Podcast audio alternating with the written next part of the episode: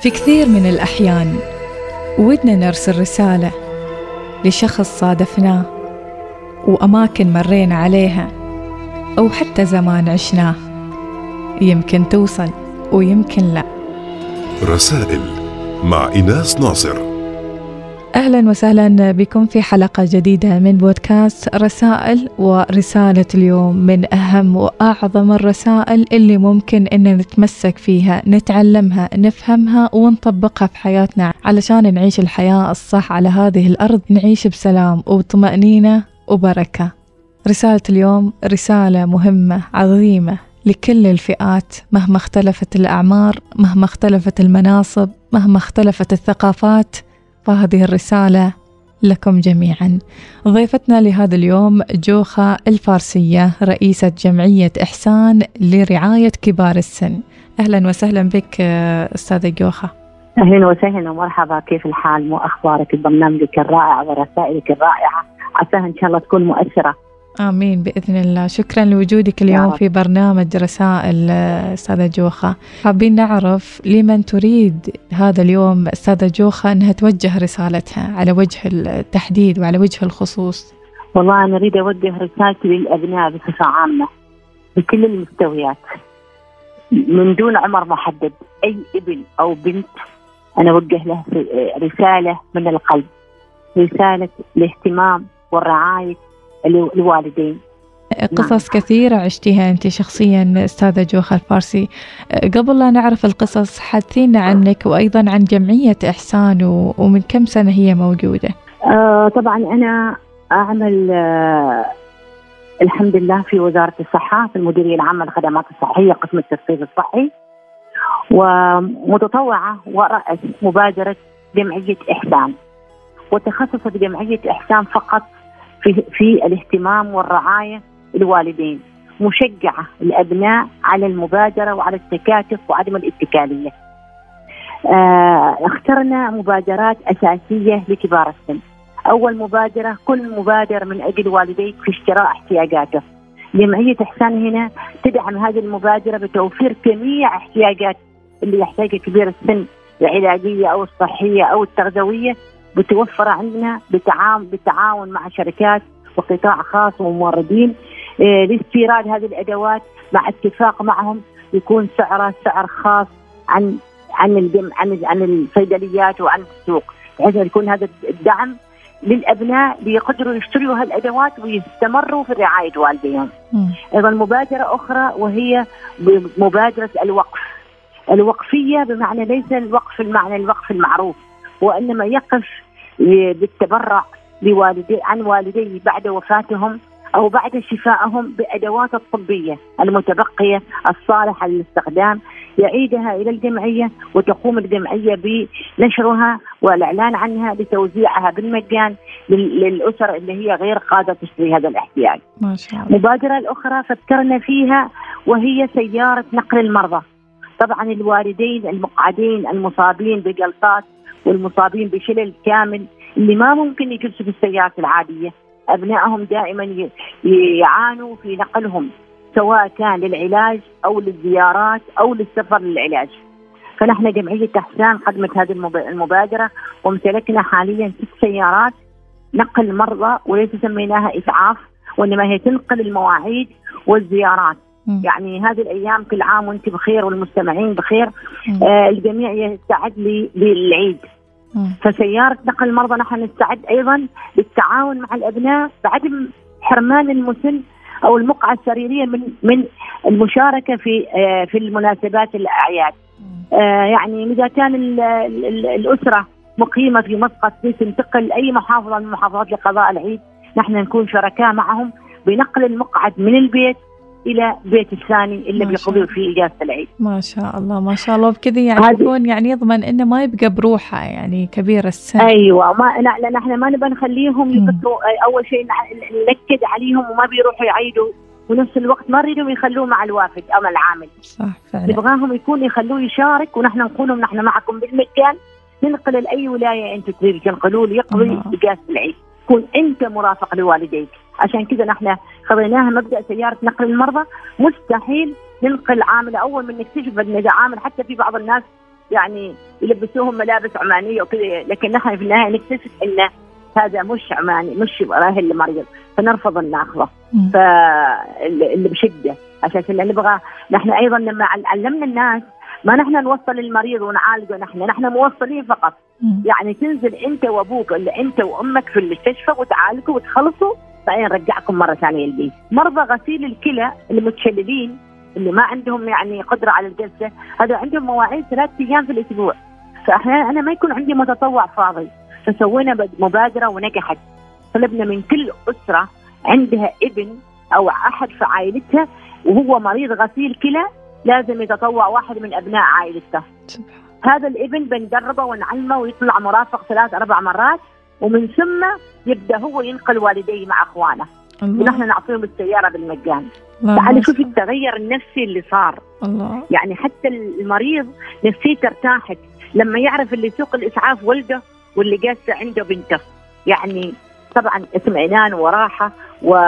و... وهذا اللي نحن نبغى نزرعه في الابناء دائما. بسرعة أصلا يعني الجانب النفسي مهم جدا لكبار جداً السن على أساس إنه يعيش بصحة أكثر يعني جودة. أكيد أكيد. أستاذة جوخة أنت من كم سنة تقريبا في جمعية إحسان؟ أنا تو صار لي تقريبا تسع سنوات في جمعية إحسان. نحن أسسنا الجمعية كانت اسمها فريق عمال لرعاية الوالدين. في 2018 حصلنا الاعتراف الرسمي بها من وزارة التنمية كجمعية سموها جمعية إحسان. طبعا خلال التسع سنوات أكيد يعني صادفت الكثير من القصص اللي أثرت فيك شخصيا قبل لا تنقلينها للمجتمع أو حتى المتطوعين الموجودين في الفريق والقصص اللي تنقلينها للأشخاص اللي حوالينك. إيش أكثر القصص اللي أثرت فيك أستاذة جوخة؟ كان من القصص اللي اللي مريت عليها وأثرت علي فيني كثير. كان مسن آه كبير في السن. آه أهله حاطينه خارج الحوش البيت خارج البيت يعني في الحوش ومسوي له ملحق صغير جدا وما في أي تهوية ومحطوط في الأرض. ونفس ذاك الملحق حاطين معاه جنبه الأدوات اللي هم ما محتاجينها يعني كله محطوط في مخزن آه برا. كان في الأرض على على على على دوشج ووسخ ابدا. ما ما في أحد يعني يغير له بالفترات. مستولة يعني أنا كنت أول مرة أشوف جروح بهذاك العمق الكبير. يعني فتحات كبيرة في ظهره من من سبب ما هو الفراش.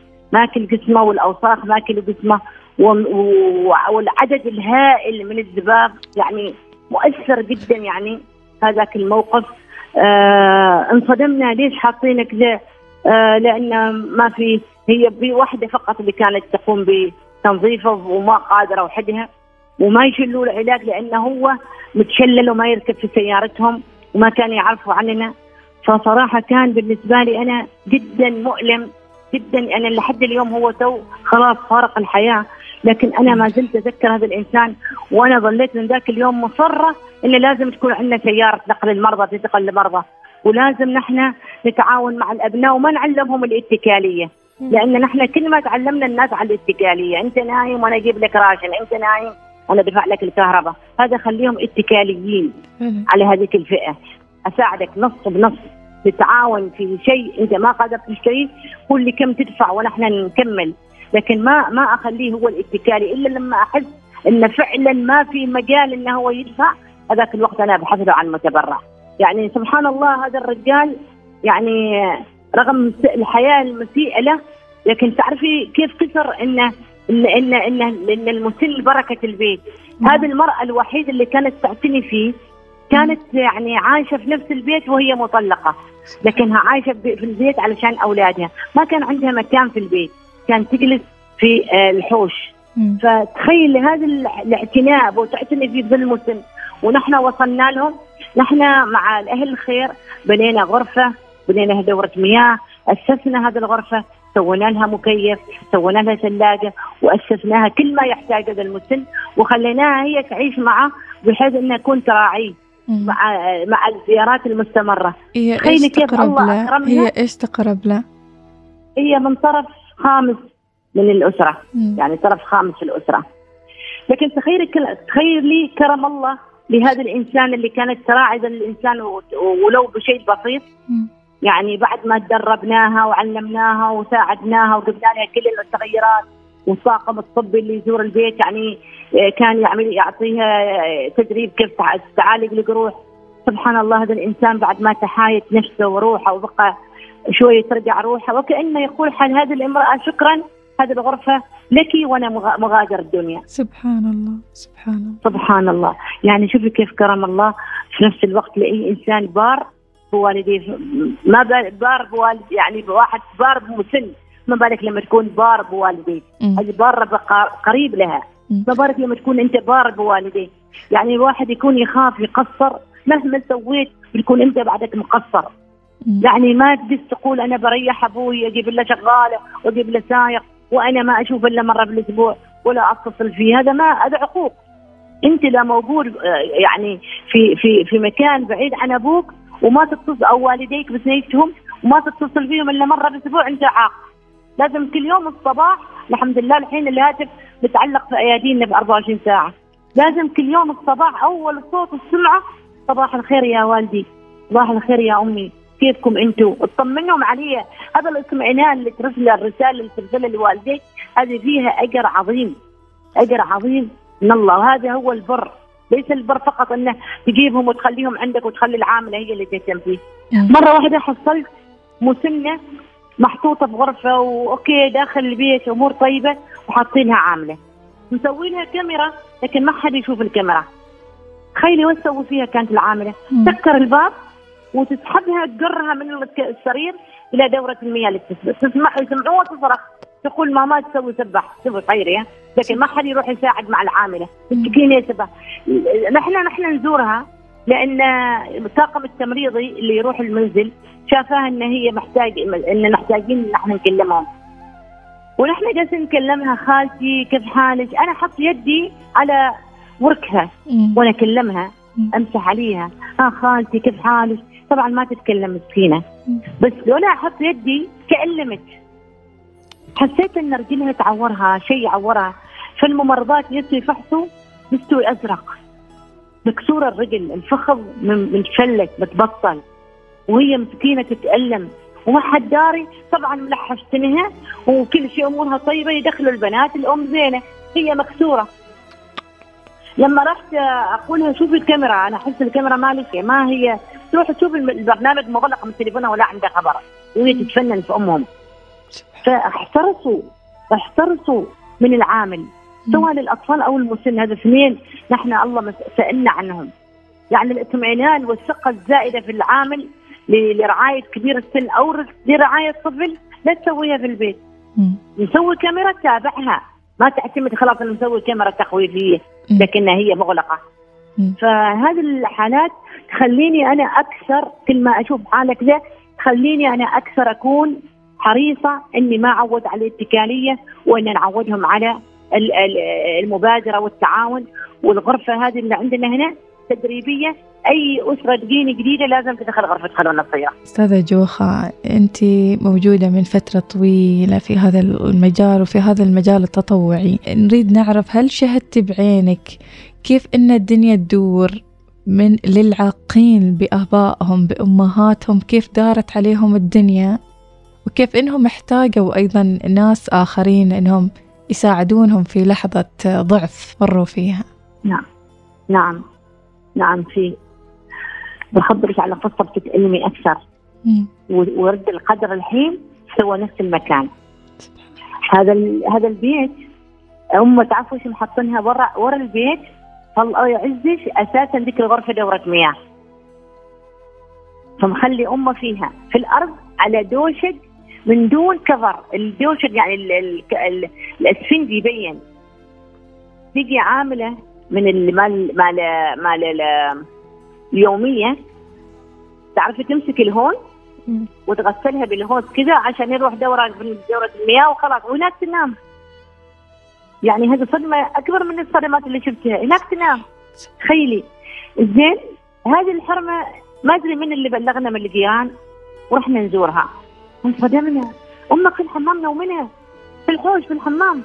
هو سوي ماشي مكان. يا أبوي البيت الحرمة تبغى زاوية فقط في البيت. لأن الهالب الزوجة راح تحطنها فيحطنها هناك. تعرف الحين لما توفت أمه وهو أصبح الحين كبير في السن مريض بالقلب محطوط في نفس المكان. يا الله. في نفس المكان القدر خلاه. وهي ذيك زوجته اللي كانت رافضة امه الحين رافضتنا هو. اللي ما فيها خير حال أمك ما فيها خير حالك. هذا شفته بنفسي وشاهدته. فلا تقولوا إن لا ده كلام الدنيا دوارة. لا الدنيا دوارة دوارة. وكما تدين تدان هذه حقيقية. يعني وين انت حق أمك وين انت حق أمك؟ كيف انت تتعامل مع أمك؟ كيف انت تراد أمك؟ هكذا يقف ولدك يوم الأيام أمامك ويسوي لك نفس الجرح. تقول ذاك الوقت يا ريتني ما سويت لكن عاد ما تفايد كلمه يا ريت. فلازم نكون ننتبه لهذا الشيء. سبحان الله. إن نحن الوالدين يكونوا نحن نكون أمام أبنائنا مرأة عاكسة للخير مع والدينا. كيف أنا أحمي أمي؟